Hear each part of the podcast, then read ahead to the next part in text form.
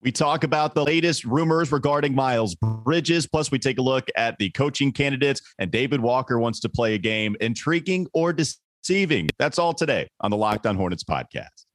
You are Locked On Hornets, part of the Locked On Podcast Network. Your team every day. In a minute, cuz we live. We live.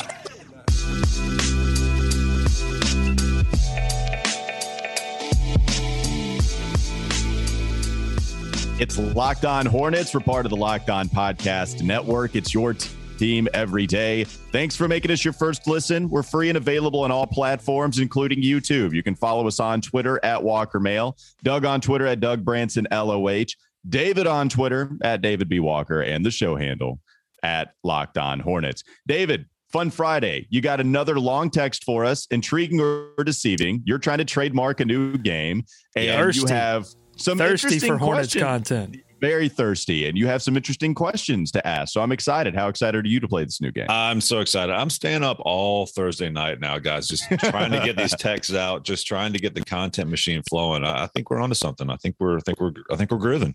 Yeah, I think you're on to something, and we're just going to reap the benefits of it. Thank you so much for that. So we'll play that in the next segment. But first, we got to lead off with Michael Scotto of Hoops Hype. He actually had a conversation with Rod Boone of the Charlotte Observer, somebody I imagine everyone knows well. And they talked about Miles Bridges first, but they also had some other interesting comments about LaMelo Ball, about the coaching search, about PJ Washington, Isaiah Thomas, Montrezl Harrell. So maybe we can bounce around after that. But Miles clearly being the headlining topic here and Michael Scotto referenced he had talked to some NBA execs, and they all think Miles is going to get at least 25 million a year and he's going to get pretty close to the max. Nothing surprising at all. In fact, I tweeted out that a $25 million a year contract I would consider a win for the Charlotte Hornets at this point, comparatively so. It's a lot of money. I'm not saying Miles is worth so much more than that, but just based off of what I think Rich Paul is going to get for him with another franchise.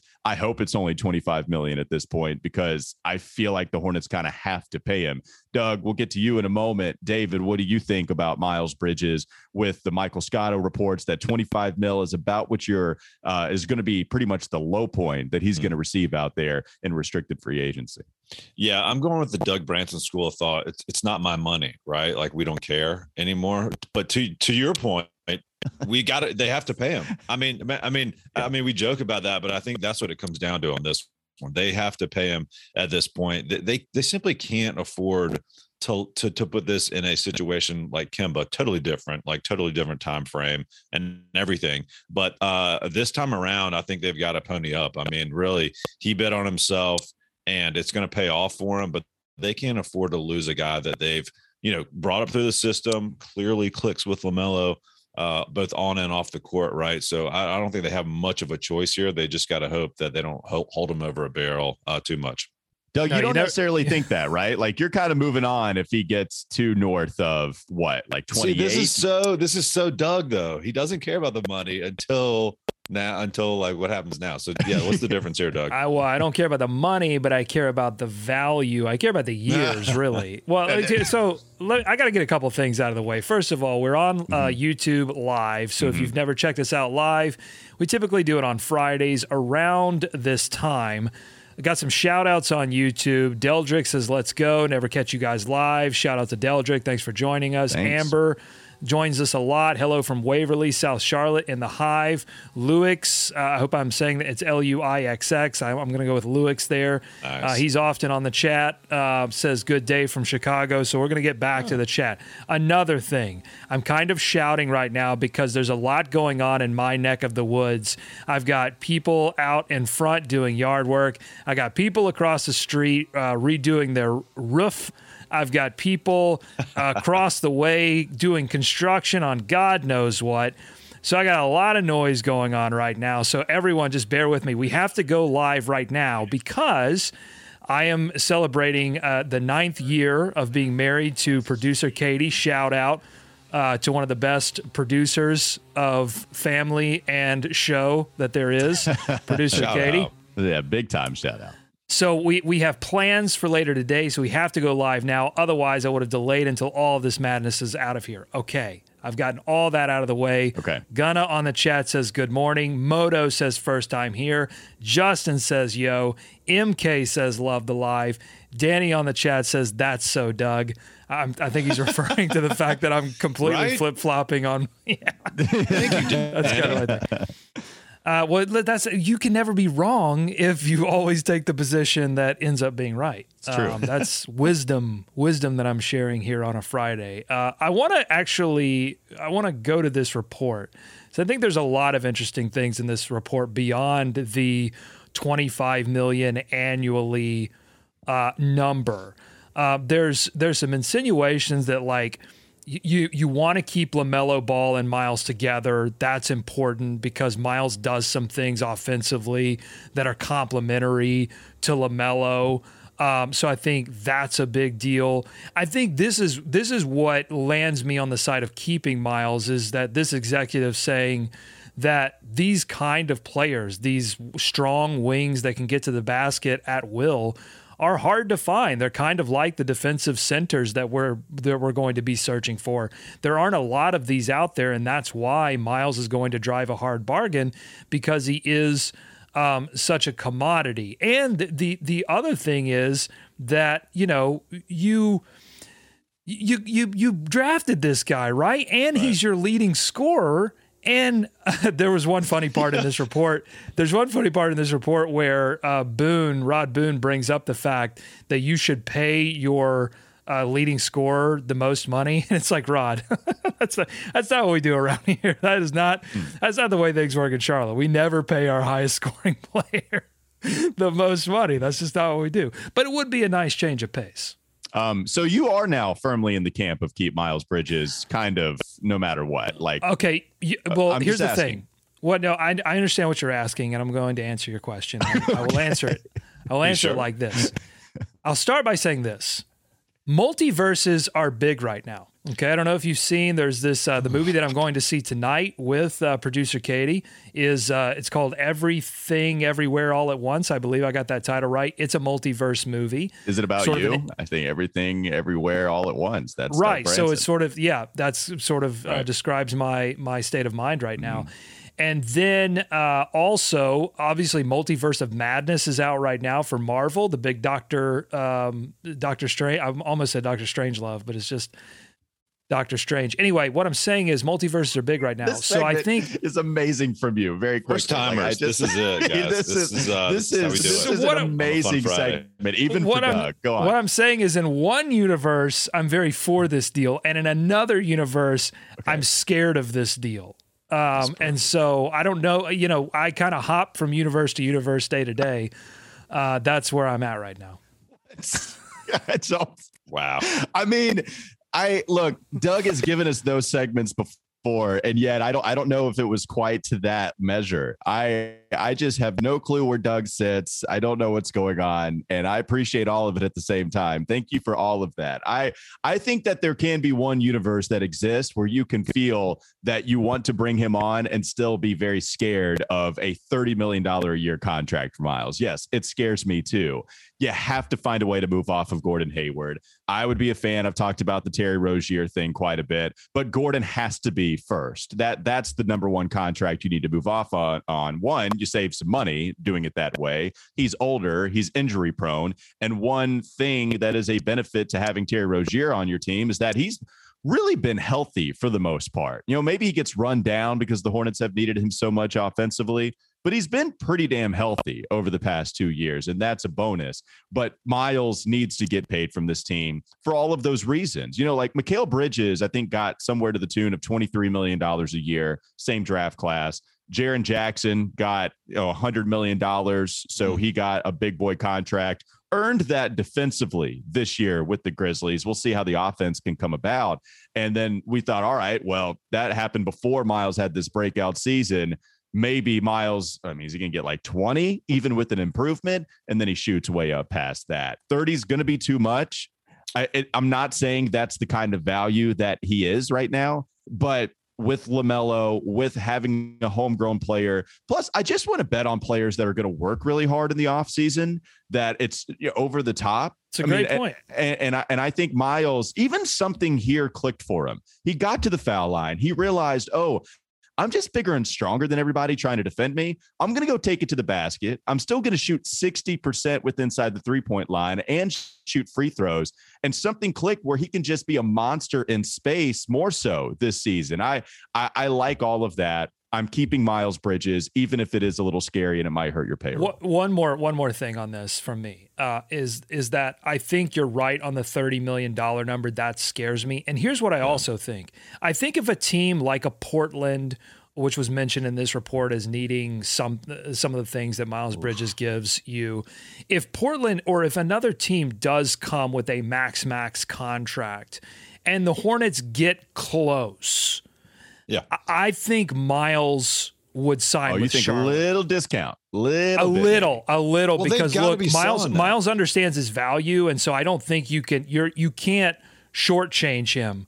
But I think if it's if it's a couple of million dollars, he's going to pick. I think he'll pick the Hornets. Why? Because I think he likes playing with Lamelo. Yeah. I think he likes this core unit. I think he I think he enjoys Charlotte and this franchise. Uh, I think he would stay. Yeah, they've got to be selling that too, right, guys? They've got to say, "Hey, look, Miles, we're trying to build something here. Uh, this we're not going to insult you with an offer, but if you can, you know, uh, do us a solid here, take a few million less. Dangerous game. here. It is, it is, but that's what the negotiations are about. I'm not saying that they end up on that, but yeah, I mean, I think that's possible. If they're if he's weighing a place like Portland, which is just kind of a mess right now, and, and Charlotte that that's clearly building towards something, that's got to be uh, in their favor. We'll see who the coach is, you know, when when all these talks commence and and, and take place. But uh, I think the LaMelo piece, I've said from the beginning, that's going to be a, a huge check, uh, you know, uh, check mark in their column uh, for keeping Miles. Well, yeah, it, it's interesting too. We haven't really talked about this factor when looking at next coaches, but as far as what coach wants to come in and be that guy for the Charlotte Mhm. Hornets, I, I wonder how much of that is contingent and contingent on the Hornets keeping Miles. You know, how much are those conversations happening? We're like, look, guys, I'd love to be the coach here for maybe somebody established like Mike D'Antoni. Maybe he's like, look, I don't want to coach this team if you're just going to let Miles Bridges go, and then we're, you know, what am I doing here? What, what are you going to turn that into? You know, it's not like you have a ton of cap space anyway. And are you going to keep Gordon Hayward? Is he going to be hurt? And then I'm dealing with this roster that's not going to win more than 40 games next year. So I wonder just how much that is a factor in some of these coaches. Even, you know, Darvin Ham has been linked to a lot of jobs over the years.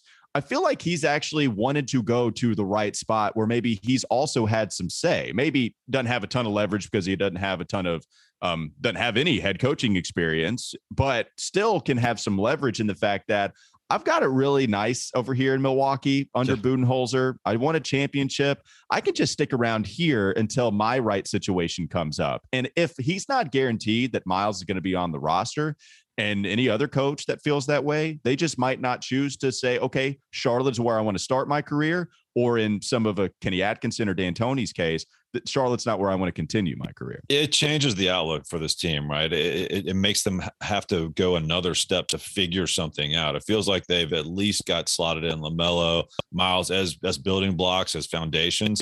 If they lose him, you're right. It's like, okay, now what are we counting on? Somebody who's never on the court, and that's the other thing. Miles has been healthy. He's been pretty durable. Mhm. Even you talk about those other guys like Jaren Jackson. He uh, he was he's been hurt, right? I mean, you know, so like these young guys when they have them, when they're producing and they're getting better. I mean, are we saying Miles is maxed out? I mean, I, I don't know. I mean, yes, this is a, a, pay year, but you know, I still think he's got room to improve and get better. Yeah. And it sure looks like he wants to. So uh yeah, I think you're you're counting on that when you're paying that money too, right? You're saying, hey, you know, uh, who knows what they work out in bonuses, but he's in the all-star conversation. He's in these conversations league wide, and certainly uh, they're fun, right? They're fun as well. I mean, they're one of the more fun teams in the league because of Lamelo, because of Miles. So a lot going in his favor when they go to the negotiations. And you know, had he shot a little bit better from three and and been more of a factor on the defensive end, this would be a no brainer for me, absolutely. But to Walker's point, which I think is the salient point, he does seem like a player that is desperate to improve his game, and possibly the improvements that he made in the offseason maybe affected his shot in some way, like affected. So I think he's going to eventually work it out. I think if they give him a deal, um, they are not going to regret it ultimately, but they possibly could regret letting him go. Yeah. All right. Coming up next on the Locked On Hornets podcast.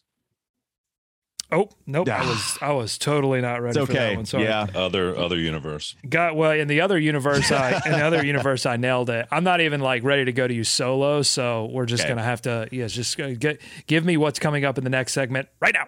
Coming up next in the Locked On Hornets podcast, maybe we'll put together some of the other points in that conversation between Rod Boone and Michael Scotto. But then, intriguing or deceiving will make its debut thanks to David Walker. Not before we talk about Built Bar, because you know summer is coming. And with summer, you're going to need some food on the go. Built Bars are the perfect snack to take you uh, to take with you on family vacations. You can throw them in your bags and your kids' backpacks. You can make sure everyone has a bar so you're fueled for your summer adventures, no matter what they might be. They're healthy for you. They taste good. They're low in carbs, they're low in sugar, they're low in calories, but they're high in protein and they're high in fiber. They really max out to about like 130 calories sometimes. I mean, you compare that to candy bars, it, it's just through the roof.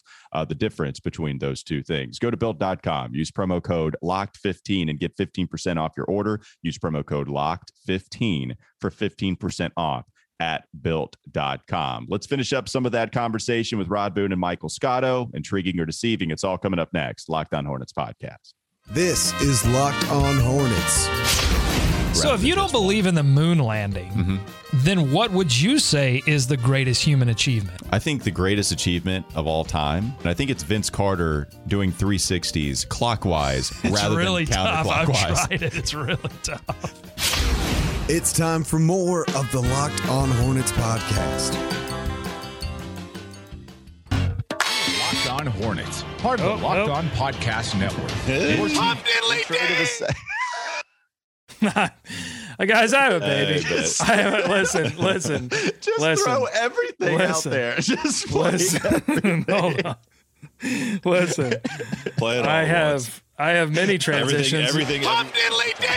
I've had do it. many transitions, and I'd like to show them all off at once. Oh god, the census overload. Oh man. I- Um, here's the thing. I Okay. there's another universe that exists uh, where I don't have a baby, and this show is perfectly executed every time. Uh, this is not that universe. I don't know why that. I just thought we you just literally pressed every button on the soundboard. What's happening? Press, press, press. Let's try to fix it all. Uh, Hey, I mean, Timothy. Timothy on the chat says, "Doug, that hat is fire." Thank you. Yeah, Oh, I got it a, I got an is that LG. At the top. What is that button? Yeah, let me take my it's you know, let me take my headphones off here and get Okay. a little close up here yeah. of this is uh LJ Oh, wow. head. Okay, that is fantastic. Yeah, that is great. And Honestly, plus, I, I feel like that's. remember. I don't I think. I don't Doug remember where I where I obtained that. What? Okay, great hat to put that pin on. I feel like it's a good match. You could have put it anywhere, but I, did it come with that? Did the pin come with that, or? Not with this particular hat. I do. I get pins and I pin them to hats. So I got this Mm. pin separately, uh, but I just I can't remember. Uh, Danny on the chat says this is the Doug from the Hot Dog Fingers multiverse. Yeah, yeah, you will attest. Uh, Walker will attest to that. Uh, I do this a lot when I'm making a point. Just throw the hot dog fingers up. So Yeah, um, it was all in our face. I was going to lead in before the the graphic collage that he threw like Jackson Pollock. I was going to talk about my favorite things with this. Mm. It's like I- highfalutin my, my reference. yeah, there you go. I I do love my my favorite thing a part of being the Locked On Hornets podcast is when there is something really only pertinent to the show, like Mhm. the Vince Carter Oh, reverse yeah, yeah, yeah, I was 360 gonna dunk. say, Yeah. And when that shows up on Twitter and then Doug quote tweets it and you know talks about how it's really hard, I've tried it. And well, then I got my so- I got my quote wrong. I realized when I listened back to that Right. bump that we just played, I got it's really tough, is what I said. I got my own quote wrong. Yeah, well, that that's okay. It's really hard. It's really tough. People got it. People were liking it, and then people respond. Jimmy Brown, I think, responded with uh, with uh, the moon bouncing astronaut, which was just great. And I remember when Meyers Leonard went nuclear in the NBA Finals or Eastern Conference Finals, and then everybody was tweeting at us "Hot Shot Leonard." Like the the that is the yeah. best stuff. Can't say so, that re- that reference took a dive. Can't play that anymore. Oh no, but it's still great. It's still yeah. Well, that's true. Yes, the the soundbite then it was great. All right, let's talk yes. a little bit more. Just finish up some of that uh, conversation between Rod Boone and Michael Scotto. Um, you know, they talked about the market for Gordon Hayward. They said Indiana was interested in a potential move for Domantas Sabonis. And if I, I, don't know what would have been the sweeteners, if it would have been Gordon Hayward, PJ Washington, some kind of first round pick in exchange for Sabonis, that would have been interesting. But I, I mm-hmm. thought that was something to note from their conversation. I think Michael Scotto is, is the person that brought that up. They talked about um, Isaiah Thomas and how badly he wants to be back with Charlotte. Rod kind of emphasized that. I've asked him a million times. He wants to be back.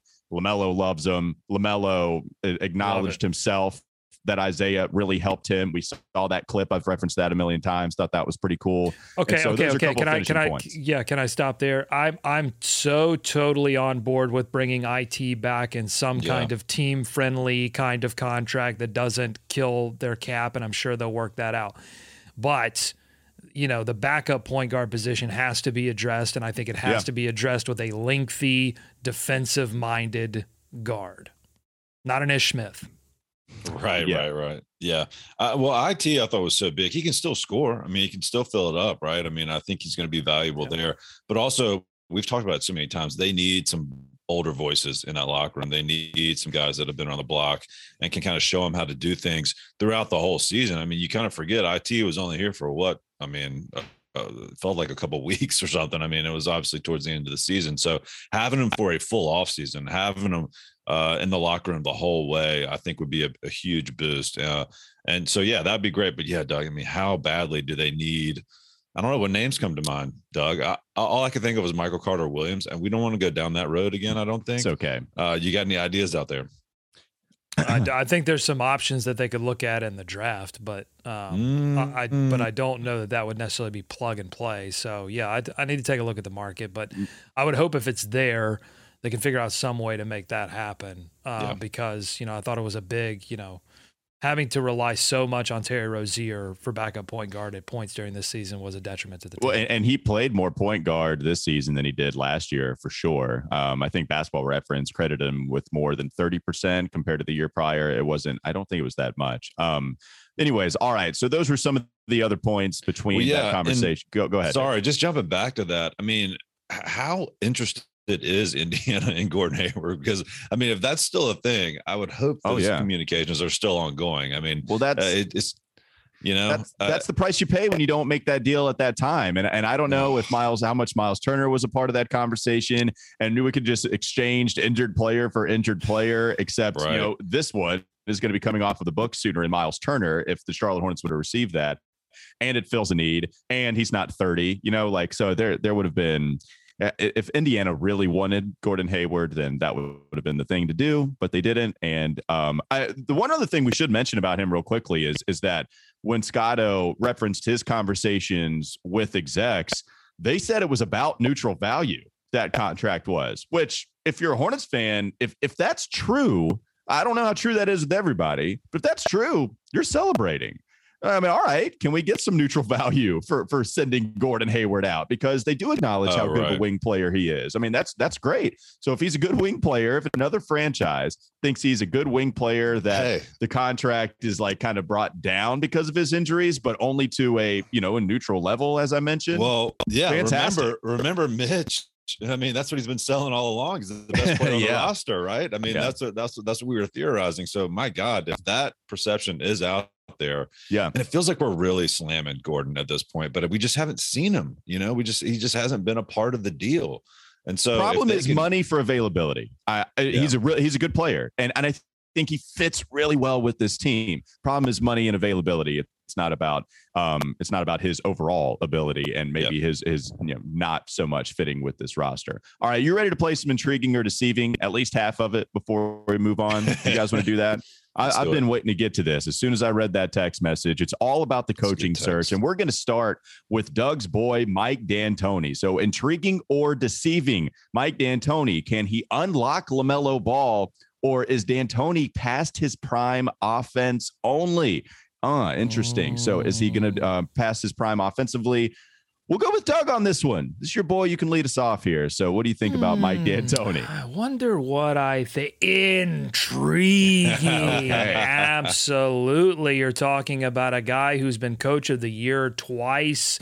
He has led teams to 50 wins multiple times. 5 0 people. It's an important number. The Hornets Oh, haven't had yeah. 50 wins uh, since since I was a little, little boy. Um, so uh, That was kinda creepy Yeah, little said that. baby, little baby boy watching it on a tiny little television that I had on my bookshelf. Um, yeah, so I am interested in, in winning 50 games in a regular season again and getting to the playoffs. He's taken teams to uh, conference finals.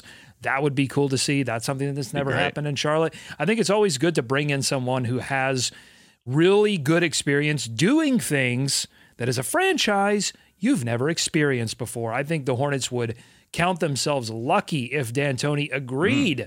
to come and head coach this team. Wow. Okay. All right, David. Wow. Intriguing or deceiving to you?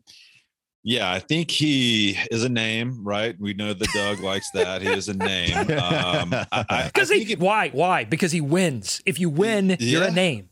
well, except on the, the spots If where he you lo- doesn't, it- right? I mean, Right. Well, Except for a couple That's- times where he that's- did. where? that's- New York? New York? I mean, come Houston. Get out of and that's where it can be a little deceiving. But to me, I think the pro the the uh the prospect of him unlocking Lamelo, right? If that's the step they take here, let's we're talking about conference finals tournament. No, no, no. This team's got a couple steps to make before they It's get true. in those conversations. And to me, I think the idea of him taking Lamelo and just unlocking him completely is is pretty interesting, pretty intriguing, if you will. So that's where I land on the Mike D'Antoni talk you know they got to figure out the defense obviously uh, that's going to be uh, something that's done via roster via via attitude via coaching via player that's a that's across the board problem i think if you bring d'antoni in here and he works with lamelo and they play that type of offense that they had going with the suns and steve nash and all that that could be really uh, something else so uh, i think it's intriguing Yeah, maybe it's surprising. I mean, definitely the Lamelo Ball aspect. It's extremely intriguing. I mean, I, off we know offensively, we know point guard wise, we know how much success Mike D'Antoni has had, and so like I'd be fine with him being the head coach. I'd rather have some of these other guys we're going to get to, but how could you not be intrigued with what he could do with a Lamelo? You know, offensive minded, extremely good in that regard, and so I'd be yeah, that would be awesome to see that relationship work out. I don't know.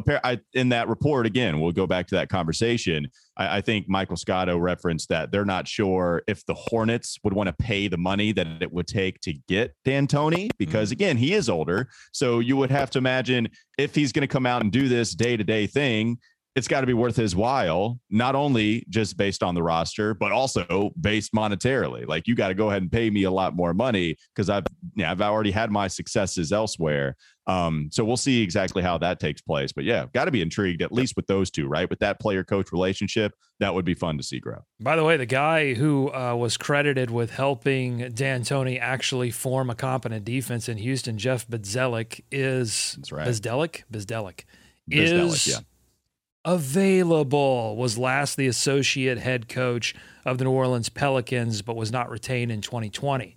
So he's sitting around, got nothing to do. Hey, how about coming to help coach up a defense with a superstar in Lamelo Ball? I think That'd be that's great. I think that would be. You know what I think that would be intriguing. It would be intriguing, and uh, it would be maybe getting you 50 wins. By the way, Jeff Bzdelik, coach of the Wake Forest Demon Deacons, once upon a time. So he would be coming right. back. You know, Michael Jordan would love an ACC intriguing guy there. Um, let's move on to one more and then move on to the next segment. Darvin Ham, intriguing or deceiving? Has he learned enough from Bud over the years? Or are you really asking the question, what's taken so long? So, which side of those two questions do you fall on? David, we'll start with you. What's intriguing and what might be deceiving about Darvin Ham? Yeah, well, you hit on it a little bit earlier. Maybe he's just trying to pick his spot, right? I mean, he's been a do think that. name on the rise, and he's been a name in a lot of these conversations for a couple of years now.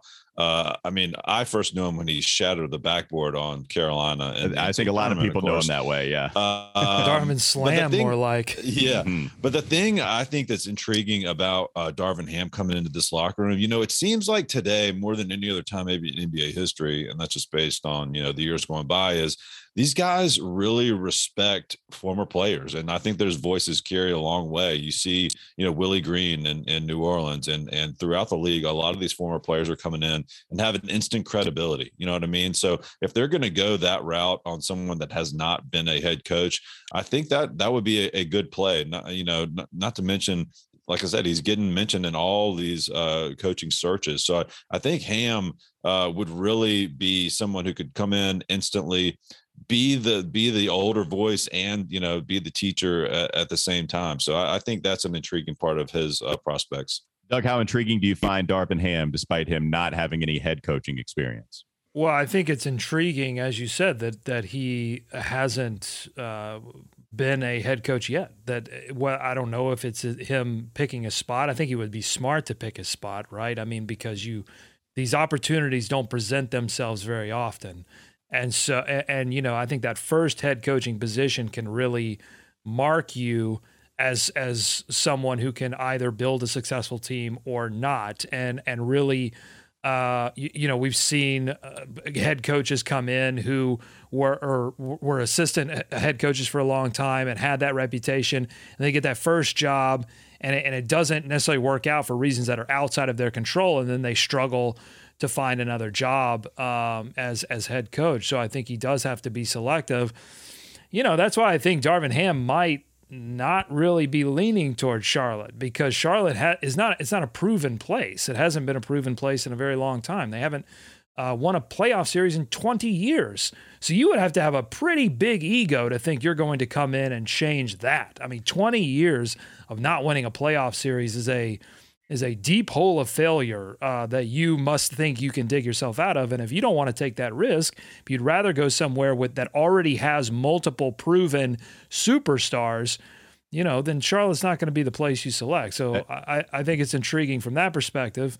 Uh, I think Darvin Ham is going to be a great coach. Uh, I just don't I don't know that he's the right coach for Charlotte right now, and I don't think that I, I I don't know if Darvin Ham believes that Charlotte is the right place for him. Yeah, I don't know what Darvin Ham believes, but and I don't know if ego carried any negative connotation with how you framed it. I love it. Give me confidence if you want to go with that word. Like if he can come in and think this is a roster I can win with, especially if Miles Bridges is back and LaMelo, those are my two guys leading the way. Hell yeah, man. Like let's go ahead and go at it. I, I like all of the different aspects. He's helped with teams. Darvin Ham got his start with the Lakers and player development, so he checks that box. And then he goes on with Mike Budenholzer. Has had success with two different franchises under Bud. If you look at the coaching tree under Mike Budenholzer, so it's kind of like Gregg Popovich, and then you go on this branch, Budenholzer, and then this branch you have like Quin Snyder a little bit, mm-hmm. and maybe Darvin Ham.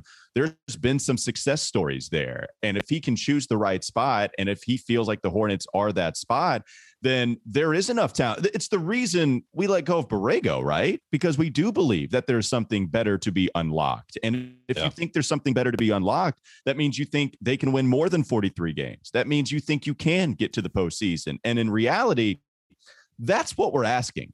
We're asking to get out of the play-in tournament and get to the postseason. That's so you asking. don't even have to yeah. come in and think, I'm going to win this postseason series, move on to the second round right out of the gate we're just asking that you get to the playoffs. And if he if he feels like he can do that, because the fan base has made it clear, they fan base majority so they think that this team can get to the playoffs. I think the front office feels like they can get to the playoffs with the roster at hand and maybe some fine tuning. And if that's the case, I think Darvin Ham is that guy. Color me intrigued. All right. We're going to move on to the third segment. We're going to give Doug enough time because he has a baby to get ready for the transition to this next segment. So, coming up next on the Locked On Hornets podcast, a part of the Locked On Podcast Network. Hum diddly dee! We nailed it. Coming up next, we are going to uh, kind of give you a little bit of insight into the Every Hornets box score show that we're going to be unleashing. Going to start to get into that a little bit more, maybe finish up some of the uh, intriguing or deceiving conversation as well. So, kind of bouncing around a couple of different topics coming up next. But now, before we talk about Bet Online, betonline.net is your number one source for all your betting stats and sports info. Find all of the latest sports developments, league reviews, news, including this year's basketball playoffs, Major League Baseball, and this weekend's run to the Roses as the Kentucky Kentucky Derby is back. Bet Online is your continued source for all your sport wagering information from live betting to playoffs, esports, and more. Head to the website today or use your mobile device. You'll learn more about the trends and the action. Bet Online, where the game starts. We'll finish up coming up next on the Locked On Hornets podcast. This is Locked On Hornets. We need Mitch Kupchak to throw a party like Sam Presti. Can he party like Presti? And Russell Westbrook. yeah, but who are you going to get to perform? Because remember, guys, they got Nas. Uh, they did get Nas. Man, who is Mitch Kupchak getting to that Nelly. party to perform? Can we get Nelly? No. Can Master we get, P. Yeah, I hate you right now. it's time for more of the Locked On Hornets podcast.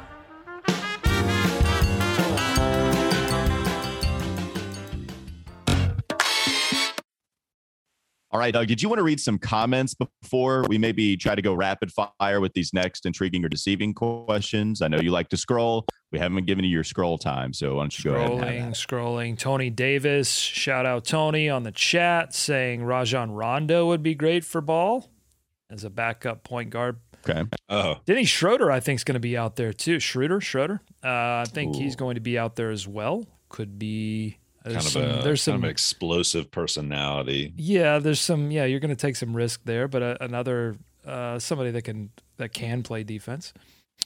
Uh, let's see. Someone in the chat, I got to scroll a little bit to shout them out, but someone did ask which of us, out of us three, who would be the best coach, best mm. head coach of a basketball team. David, you kind of mm. don't don't you have a little experience here? Aren't you sort of the coach of your men's league team? Uh, exactly. Thank you for bringing that up, Doug. Had a tough game last night. Uh, battled back from down ten at half uh, wow. to win it. Uh, won it. Yeah, going away in the, in the, closing minutes, thanks to some clutch free throws by the guys. But no, it's uh, all all credit to them. I think I've actually settled into more of an assistant role. Uh, so I think maybe, uh, I mean, Doug, I like how you captain the ship. Walker's got the, you know, the more the playing experience. I don't know. I I, I would be more of the assistant. I well, think, just I, kind I, of the man behind the scenes. I just go back to architect. There you go. You you can do that. I like Doug's tweeting the other day about Ja Morant when his answer was just go get a bucket during one of the late game situations. I like everybody gathering in a huddle. Doug Branson getting out his his clipboard, breaking it, throwing it to the fans, and saying, mm-hmm. "Hey, just go get a bucket." And then them doing it and crediting Doug Branson with the excellent X's and O's draw afterwards. I think Doug Branson should be the head coach of whatever team we're all going to be a part Let's of. Let's do it. Let's do well, it. I'd rather I'd rather break it over my knee than be like Doc Rivers and everybody like take pictures of him in these like clutch huddles with nothing on the board. Just this guy's got no ideas. He's out of ideas. Yeah. Yeah, and go ahead, Doug. Did you have something else on the coaching front for all of us? Well, I was just going to say I don't think I would be a great head coach. I'm a little, I'm, a, I'm an idea person. I'm I'm creative. I'm all over the place, but like I don't True. I don't know that I can like I'm not a great organizational person, so I don't know how how Pull well I would do.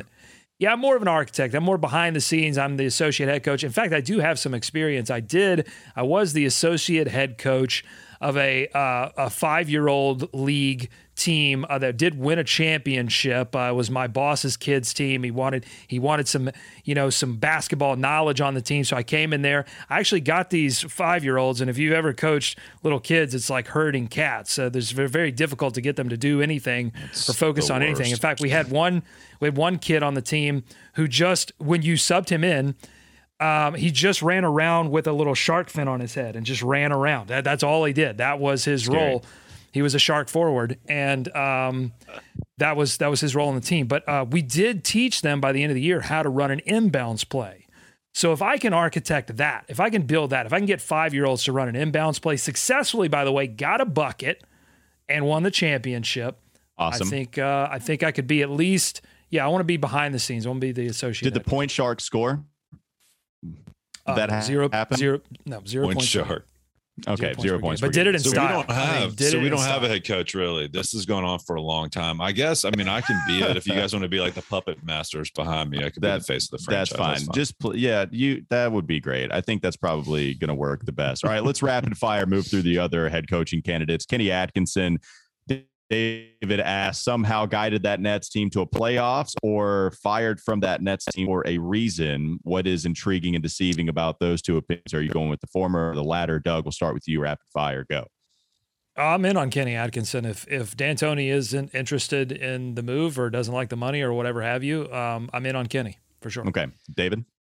Yeah, a little worried he didn't handle the superstar attitudes and athletes in KD and Kyrie, but on the flip side, he knew to get the hell out of there. So I think that's a thumbs up for him. But Mello, Well, and I but think- Mello and Mello and Miles haven't shown that same, maybe not yet, but they haven't shown that same Right. inclination towards throwing their weight around a lot. So Yeah, I I I think I like Kenny Atkinson fine. Uh, he's not one of my favorites. I like Kenny Feels like the safe choice, enough. right? It feels like the safe choice and almost like a it feels a little Borrego to me, right? I mean, he's known for his player development. You know, he's I, I don't, you know, the offense with the Nets, it relied on D'Angelo Russell a little bit, but you did get to see him, you know, really grow as a player. And at the same time, they won 42 games. And the next year they didn't win as many. Like, it's it's not like he had a winning record the next season. And so, you know, let's start. I think he's fine. I, I wouldn't hate it. I wouldn't love it. Sean Sweeney, is he a defensive architect or was he just lucky to have Luka Doncic? Um, where are you going with that, David? Yeah, not on defense, Luka Doncic, but just to have him to get those wins. Uh, uh, you know, as a whole, uh, this is a great group. I, I think I agree. Doug said it yesterday. They've done a great job of just putting the feelers out there to all these guys. I think I think this guy Sweeney. I, I had I didn't know much about him, but once you deep dive into him, he's had a, he's come up I think from the film room as well and done that thing. Uh, what he's done there uh, at Dallas, though, that's impressive. I, I just don't know quite enough about him and, and what he's bringing to the table on the whole. Uh, but certainly in Dallas to make that team, and that's I think if you're looking at him, you're saying that's exactly what we need. Like we need this team. We need somebody to flip the switch on the defensive side of the ball. But uh, it's just hard to judge when you come out of there. Uh, you know, you have Luka. They kind of fall back on that. Uh, but you know, uh, he would be intriguing, but uh, a little bit more of the unknown for me. Yeah, it's, uh, it's totally too unknown. Um, I respect everything he's done. Come on down and be Mike D'Antoni's defensive coordinator, and then and again, uh, D'Antoni.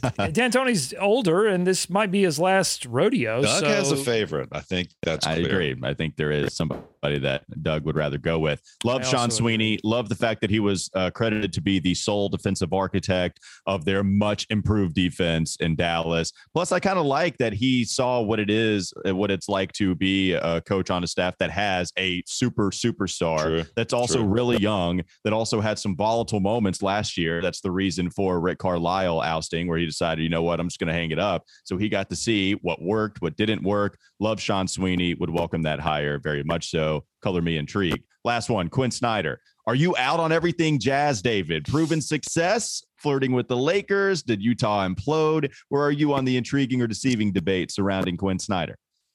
Yeah, I, I did say I was out on all thing jazz. Um, I may walk that back just a touch. Going to the uh, other universe. especially yes. I'm going to, the- yes, I'm going to the go. Going to the Gobert verse. Um, you know, um, I'm not sure what's going on with Quin. You know, uh, is he flirting with the Lakers? Is he having this hip surgery to kind of put things in limbo? Uh, I, I don't know. I mean, I, the proven success is there. Uh, for me, it doesn't quite feel like the right time for Quin to come in here. Uh, it feels like he would be biding his time more for that Spurs job, perhaps. So just too many, too many right now for me and Quin to, uh, to, to you know, to to commit. Where are you going, Quin Snyder, Doug? You like Quin? Yeah, I think Quin's interesting. I, I I'm kind of now thinking that he may be, you know, after being in Utah for a long time, you know, I think I think Quin. I wonder if he's just ready for like a really high profile job. I'm just Yeah. not sure that Charlotte is high profile enough for Quinner. Um, so I, I'm not out on Quin Snyder. I think he'd be a fantastic coach. I'm out Ties on to the the area. Ties yeah, to the. I'm out on yeah, but I'm out on the idea that Quin would be as interested. I think if I think we'd be hearing more about it by now if if he were going to be the name. Yeah, I don't think he's going to be the name, but I like Quin Snyder. I think a lot of that Utah implosion was uh, Donovan Mitchell and Rudy Gobert's Yeah. riff, and I think you know they just relied so much defensively on Rudy Gobert. Some personnel decisions they made didn't necessarily help them out defensively, which is ultimately their undoing. All right, try to make this quick. I guess we're going to do a selection show for our next box score that we're going to analyze a part of the every Hornets box score show. And yes, that is not some kind of term that, well, it's not every, literally every Hornets box score. No, but Doug's goal over the next however Yeah. many years is to go through every single Charlotte Hornets box score. Doug, why don't you take us away for this next segment? Yes, this will be part of the Locked On Hornets podcast. It's powered by the folks uh, that have uh, been with us on patreon.com uh, for a long time. Uh, we'll throw we'll throw a link to that in the description if you want to support the production of every Hornets box score. But it'll be part of this Locked On Hornets universe. And essentially, we're going to select one box score for this first season. We'll do a season of these shows. We'll select one box score from five different eras of Hornets basketball, beginning with the early Hornets era. It it, it makes up about 587 games, all total. Um, I think we're looking at uh, close to 2,500 games at this point. The only the only season is this previous this last season that we just had. I didn't include that in the very last era, and so I thought today we're working on this project. It's going to take us a, a little while to put together, but I thought I'd introduce the idea. Every Hornets box score. We are going to eventually get to every one. David Walker and I will look through the box score. We'll examine some things. We'll dive deep into some uh, some you know conversation pieces that we want to dive into. I hope to pull some of these more obscure characters in Charlotte Hornets history into some of these shows. We've interviewed Dave Hoopin Hoppen. Um, I hope to do some more hopping type interviews where we bring, you know, ninth, 10th, 11th players on some of these Hornets teams to give us their perspective on not particularly that game because these players don't often remember a uh, October or November or January game in 1992 but to at least give us some perspective on that era. So we'll we'll really dive into this this offseason to get some perspective on the history. So for this episode of the show, let's go to the screen share. Nice job. And I've got my fancy wheel uh, that I've developed here for Era One. And if I pull up, thing. Wow. so this Those goes from the very first Oh game, my November 4th, 1988. Scroll, scroll, scroll, scroll, scroll, all the way down scrolling. To 0504 1995 um, so this takes us through this like first Muggsy LJ Zo era and then we move into the late Hornets era uh, once some trades start to happen and we move past the LJ Zo era of the Hornets so if you gentlemen are ready and if the people on the chat Very are ready, ready. Yes. we will spin this wheel and officially declare the very first box score that we will look at as part of every Hornets box score. Here we go. Look at that. Ooh, this is so exciting. Which will it be? What's gonna What's it gonna be? There's so many. Ah, ah, Can't see it. Oh, Nine- boy. 89, going early. yeah, there we go. Let me get some fanfare here. 1989, super early, February 5th, 1985. So we can go ahead and just like take a look at this box score. 1989, scrolling, scrolling, scrolling. You have Feb- a spreadsheet for every game. I want people to understand just how insane, amazing that is. I mean, you you have every box score. I, I do. Yeah, each sheet. So I've got late Hornets. I've got the Bobcats is era three. Era four is the death of the Bobcats. and then era five is the Hornets return that takes us 2016 to present day. But going back here, what did I say? February 5th. Here we go. Cavaliers versus the Hornet. Oh, man. this is Oh, going to be a defeat. That's unfortunate. Elite unfortunate. logo game. rough one. Cavs is a great logo. No, Hornets great logo. Love I mean, the original course, it's logo. classic. 110 to 91. Uh, Hornets getting off to a rough start in, in 1989. We Beat know down. those those first couple of seasons were a little rough on the Hornets. And um, Come on, Kelly Tripucka. Is he playing in this game? We need Well, let's- to hey, step it we up. can- we- had to play. We can find I out. mean, I this mean, was we, inaugural season, right? correct. Um, So your your starting lineup for the Charlotte Hornets: Michael Holton, Mm-hmm. Robert Reid, Oh yeah. Rex Chapman, Uh, huge. Maybe we can get him on the show. Uh, Huge social uh, media that- star. That's the one to go for. Yeah. that would be Kurt Rambis, um, currently I think trying yeah, to ruin Rambo. the Los Angeles Lakers. Yeah. Um, we can ask him about his likes on Twitter if you want to. Oh, I don't Maybe so. not. Uh, Earl You But look at this. Twirl. But look at this uh, uh, bench unit here: Bogues, Tripucka, Curry coming off the bench, Dave Hoppen. Tim Dave, uh, Kempton? we went four for four in that game. He needs more playing time. Oh, well, we might have to call him up and see if he remembers going four for four for eight point seven points, seven rebounds. I mean, that's a game. I Five would. turnovers. Got to cut those out, Dave. Come on. Oh yeah, that's a lot. Come on, Uh, let's look at now. Come on, Hot Rod Williams. That's got to be great top. nickname. I don't know. Is that a price, ten. Brad Daugherty? Price. Brad Daugherty. Yeah, I need to zoom in, don't I? I'm, I'm a little. Yeah, I can barely see. Yeah, sorry. And, okay. and and I'm going to struggle here. Let me see if I can bring up the screen share because I adjusted it for the actual wheel here. So let's do that. Let's do that. There we go. Uh, yeah, so we got Hot Ron Rod Harper, Williams, Ron Ehlo. Harper, Brad Daugherty, Mark. Price, Mike Sanders, Craig Ehlo, very famous. How about Tree Rollins in there? The very bottom, Tree Rollins getting some run. So minutes. so here's what I propose for this first episode because really these selection shows are about figuring out what we're going to talk about. I think we need to talk about nicknames or names, just NBA names of the 1980s since this is 1989. We're wrapping up the decade. So who would like to take the assignment of figuring out the top 10 names, NBA names of the 1980s? Of the nicknames, David, Yeah. you want it or am I going? I got for it. You got, got it. it. All All right. right, David's going to be Nicknames. David's going to be on assignment to find the top 10 names. Names can be names or nicknames Sure. uh, because I, I don't tree Rollins. I mean, we can see if that. They might have uh, two. Is that what we're saying? You have Tree Rollins and Hot Rod Williams. Yeah. Yeah, I think we've got two of them right here. But yeah, so Yeah. Tree was a nickname. Wayne um, Monty Rollins, otherwise known as Tree Rollins. So yeah, okay. David's on assignment. I mean, Walker, you seeing anything here that you want to explore? Want to take a little deeper dive on? I just, you know, maybe what they're known for, you know, like because I, I see Darnell Valentine and I feel like, if I'm not mistaken, that's Denzel's dad. I think that's correct. And then he became Whoa. a coach. Maybe I could be wrong, but I think that's the case. Chris Dudley, the thing I think about him is when Shaq dunks on him, it's the most disrespectful moment in Mm. NBA history.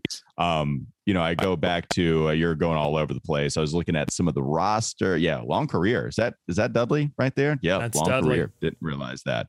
Um, you know, Ron Harper being there before his Bulls days in the last dance. They talked about how Craig Ehlo should not have been guarding MJ. It should have been Ron Harper. And it's like poor Craig Ehlo because Ron Harper's not stopping MJ either. So just all of that throwing at the screen and uh, i could just basically do some nerd corner stuff just decide you know what this might be interesting and share some interesting facts Okay, so Walker's going to handle Nerd Corner. I'm going to track down one of these Charlotte Hornets and try to get them on the show. Uh, Bogues is promoting a book right now. That's I think he's gettable. Yeah. I don't know what Tim Kempton's doing right now. See, eventually I'm going to name somebody who's dead, and I'm going to feel really bad about it. I'm it's, it's gonna happen He's got a Twitter account. Um, so I, I- I'm really, I'm just clicking here. Very, oh, oh yeah, oh, so he does broadcast. Okay, so he's in media. That's gettable, I think. Um, all right, so I might be able to get old Timmy Kempton on the show. Talk about his Dr. time. K. Second, he played for the Clippers in Ah, '87. dang it, I just gave away one of the good i was about to say that oh was my God, he played from that. he played from '89 to '94 for the Hornets. I just don't associate Tim Kempton as a five-year Hornets player. i can't i mean i had no clue he existed to be honest Well, maybe with you. I he did, did. not know that. oh, let's see. Save it, guys. Save it, guys. Don't go too deep right now. Okay, so no, he didn't play. So he bounced around. He played in 88, 89, Okay. and then 93, 94. So that solves it. He played nine games in 93, 94. Uh, the uh, yeah, the reunion tour. So we, tim kempton make sure you check us out where we talk about tim kempton in depth hey, that's what this is all about. It's about diving right. deeper than you ever wanted to go. I bet Kempton, I bet Timmy Kempton has a pretty good Hornet story. You just don't know it. 6'10, just- 245. a I just remember asking Dave Hoppen if he had ever done an interview since he retired from the NBA, and he said no. Like that, this was when, when we hit him up. He was surprised that he was being asked to do an interview. That's our wheelhouse is I think- interviewing people. and and I think maybe like some Creighton stuff, if I'm not mistaken, he might have went there, and, and I I think he had some affiliation still. But as far as like asking about his time with the Hornets, we might have some players like that. It might not be just your Dave Hop, uh, Hoppen. We might do some Tim Kempton stuff and uh, figure out some of the other obscure players. All right, that'll do it. You want to finish with some comments, or you just want to end it there because we're already over time? Um, this is a funny comment. EB Camp uh, coming in, spend some time away from the pod. Welcome back. Welcome back, EB Thank you Camp. very much. But then EB Camp asks, "Where's Nada?" he spent a lot of time away. Yeah. wow. It's- Uh, Nada, He's- Nada, yeah. Nada has a has a great uh, gig right now, uh, doing some podcasting with uh, CBS Sports, and he's yeah, he's, the producer of the Eye on College Basketball Podcast. part That's of a pretty big podcast. It is. Uh, it's pretty big. but he comes back on the show every once in a while. Well, he's really busy. I mean, I'd love to have him on the show more, but he um, he's uh, big timing it now, so he's big timing us. Um, so get in his mentions right now. Go to Twitter, say get go Nada back and don't rem- remember where you came from. Locked on Hornets. Right. They, we made you, Nada. Well, there you go. Just That was gonna- Doug. That was Doug. yeah, that was Doug who said that. All right, you want to finish up with any more? Is that it? Uh, I mean, a lot of great comments. Tony Okay. saying go after Coach K. Uh, I think uh, that they released some odds. Coach K was, I think, 100 to 1 to coach the Lakers. So, I mean, you never know. Get Okay. George Karl out of retirement. Karl's got some finals experience. Oh, there you go. Yeah. 50. He won 50 games. 50. Yeah, it's a big number. It's a round number. It's a nice number. Uh, yeah, I think that's uh, scrolling, scrolling, scrolling, scrolling. I think that's going to do it. A All lot of great comments. That'll do it. Yeah. Thank you guys for tuning in to this fun Friday, this Hive Live. Thanks for making us your first listen every day. Now make your second listen locked on NBA from the first jump ball of the play in tournament to the last possession of the NBA finals. Locked on experts take you deep inside the playoffs with insight and analysis affecting all 30 teams. Thanks to David for joining us, creating a new game. Thanks to Doug for being 100% focused in the first segment. And thanks to everybody else for joining us throughout this entire week. We'll be back with you on Monday.